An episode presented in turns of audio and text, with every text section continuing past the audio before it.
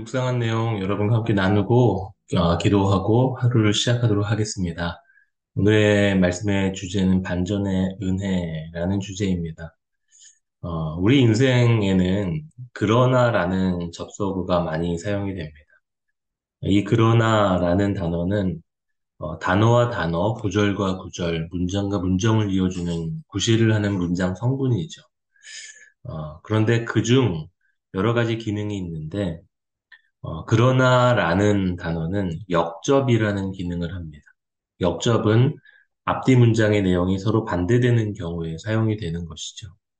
다시 말하면 앞의 내용이 긍정이면 뒤의 내용이 또 부정일 때, 또는 앞의 내용이 부정이면 뒤의 내용이 긍정일 때, 이때 쓰이는 역접 기능을 하는 단어가 그러나라는 단어입니다. 어, 뒤집는 기능, 반전시키는 기능, 허를 찌르는 기능, 기대를 허무는 기능, 어, 그러나 이그 기능의 단어가, 그, 그런 단어가 그러나라는 단어이죠. 하나님은 이스라엘에게 복을 주셨습니다. 그러나 하나님의 백성들은 우상을 섬겼습니다. 하나님은 어, 출애굽 이후부터 또 어, 이스라엘 백성을 신실하게 인도하셨습니다. 그러나 하나님의 백성은 그분을 떠났습니다. 우리의 삶에도 똑같이 적용이 되죠. 하나님은 늘 우리에게 신실하셨고 우리를 인도하셨지만 그러나 우리는 늘 우상을 섬기고 그분을 떠났습니다. 어, 보통 이러한 그러나의 접속사 뒤에 나오는 표현이 글을 쓰는 사람이 강조하는 표현이죠. 하나님은 우리에게 신실하시지만 그러나 우리는 하나님을 떠나고 그러나 우리는 하나님을 배반하는 어, 하나님은 극상품 포도나무를 심으셨지만 그러나 우리는 들포도를 맺는 어, 우리의 모습이 이와 같습니다. 오늘 본문에서 우리의 이 그러나를 전복시킬 수 있는 또 다른 그러나가 준비되어 있죠. 14절 말씀에 여호와의 말씀이니라 그러나 보라 날이 이르리니 다시는 이스라엘 자손을 애굽 땅에서 인도하여 내신 여호와께서 살아계심을 두고 맹세하지 아니하고 이스라엘 자손을 북방 땅과 그 쫓겨났던 모든 나라에서 인도하여 내신 여호와께서 살아계심을 두고 맹세하리라. 내가 그들을 그들의 조상들에게 준 그들의 땅으로 인도하여 드리리라. 어, 하나님은 계속해서 남유다의 심판과 징계를 선언하십니다. 그러나 날이 이르리니 다시 그들을 인도하여 주시겠다라고 말씀을 합니다. 어, 하나님의 그러나 아, 우리의 그러나와는 너무나도 대조되는 차이를 보입니다. 우리의 그러나는 우리의 불순종을 강조하지만 하나님은 하나님의 자비와 사랑과 신실하심을 강조하시죠. 그리고 그 하나님이 다시는 옛 과거의 출애굽에 여호와께서 살아계심을 두고 맹세하지 않고 앞으로 바벨론의 포로 생활에서 또 다른 제2의 출애굽을 경험하게 하실 하나님의 살아계심을 두고 맹세하며 이런 말씀을 하시는 겁니다. 내가 그들의 그들을 그들의 조상들에게 준 그들의 땅으로 인도하여 드리리라. 옛날 옛적의 조상들로부터 이어져 왔던 위대했던 웅장했던 출애굽 이야기로만 알고 있 고 믿었었던 그 하나님이 아니라 이제는 그분의 인도하심을 직접 따라가는 너희가 만날 그 하나님으로 경험하게 될 것인데 그 하나님 앞에 맹세하며 어, 하나님께서 우리에게 약속의 땅으로 다시 인도하여 주실 것이다. 우리의 인생을 회복하여 주실 것이다. 라고 선언하고 있는 것이죠. 이것이 남유다의 프로 생활이라는 어두운 과정을 겪고 난 후 새롭게 경험하게 될 은혜입니다. 우리는 여전히 죄 많고 연약하지만 우리는 여전히 하나님 앞에 범죄하며 배신하며 떠나는 하루하루를 경험하지만 그러나 여전히 하나님은 신실하시며 인자하시다라는 것입니다. 우리의 어떠함이 주님의 성품을 변질시키지 못한다라는 것이죠. 오히려 하나님은 우리에게 반전의 은혜를 준비하고 계시는 겁니다. 우리가 직접 주님을 대면하며 경험하고 그분의 인도하심을 따라 약속의 땅으로 들어가게 되는 상상할 수 없는 풍성한 은혜가 우리를 기다리고 있음을 말씀을 통해 확인할 수 있는 것입니다. 여러분, 우리는 연약합니다. 매일 넘어지고 좌절합니다. 그러나 하나님의 신실하심은 여전합니다. 그분의 사랑은 여전합니다. 그분의 이 반전의 은혜가 우리의 삶을 덮고 있음을 믿고 끝까지 우리의 믿음을 포기하지 않고 그 길을 걸어가시는 이 아침 되시기를 축복합니다. 자, 오늘 16절에서 21절까지 다시 한번 하나님은 남유다를 향한 심판의 메시지를 선포하십니다. 어, 여기서 하나님의 심판의 이유는 명확합니다. 18절 어, 말씀입니다.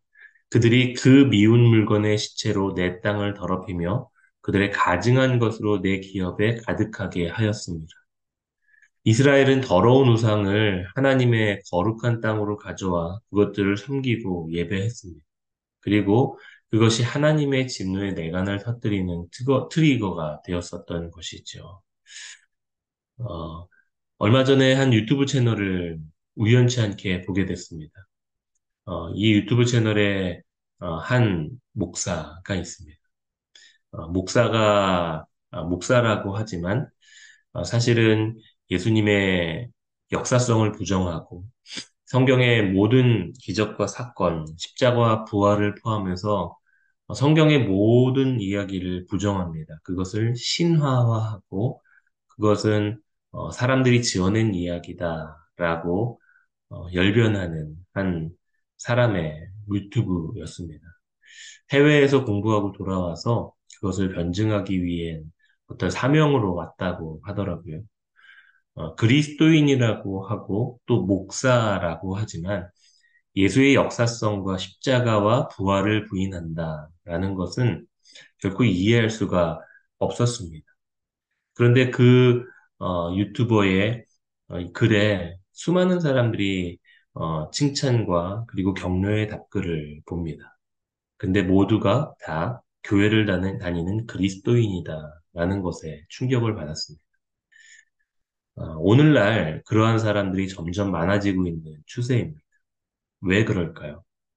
오늘날 인본주의의 우상이 전 세계적으로 이성과 사상과 신앙 안에 들어와 사람들과 성도들의 심령을 장악하고 있는 시대입니다. 이성으로 과학으로 검증되지 못하고 이해되지 못하는 것은 사실이 아닌 것이 되어버리는 세상이죠. 인본주의 논리 속에서 모든 진리는 이성으로 검증되어야 합니다.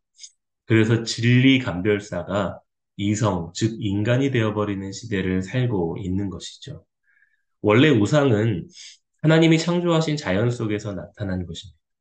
그들이 우상을 만드는 재료는 나무와 돌 같은 것들이죠. 이러한 것들은 하나님이 본래 선하신 목적으로 창조하신 피조물들입니다. 그런데 무지한 인간은 그 피조물들로 자신의 창조주를 삼고 있는 것이죠. 하나님이 성경의 진리를 깨우치게 하기 위해서 우리에게 주신 이성도 하나님의 피조물의 영역입니다. 그런데 오늘날 인간은 그 피조물을 창조주로 둔갑시켜서 예배하고 섬깁니다. 그리고 그 결과 믿지 못합니다. 하지만 정확하게 말하자면 믿지 않고자 결단한 것이죠. 오늘 본문 통해서 하나님이 이렇게 말씀하십니다. 21절 마지막 말씀입니다. 그들에게 내 손과 내 능력을 알려서 그들로 내 이름이 여호와인 줄 알게 하리라.